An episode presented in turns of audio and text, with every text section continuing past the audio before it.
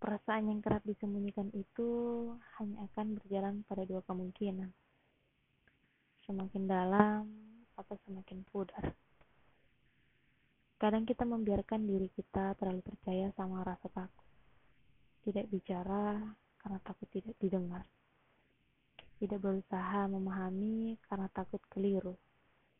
Tidak melangkah karena takut salah.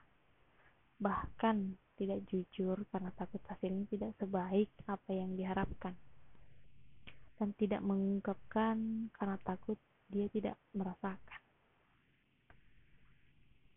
Aku bersembunyi.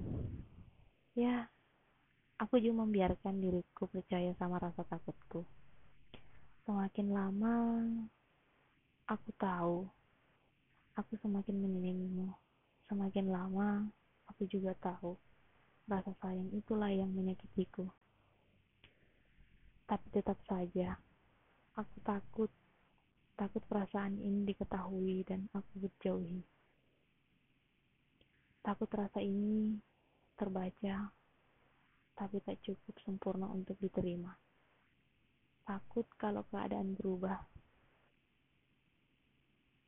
Kamu, aku begini pun sudah cukup indah.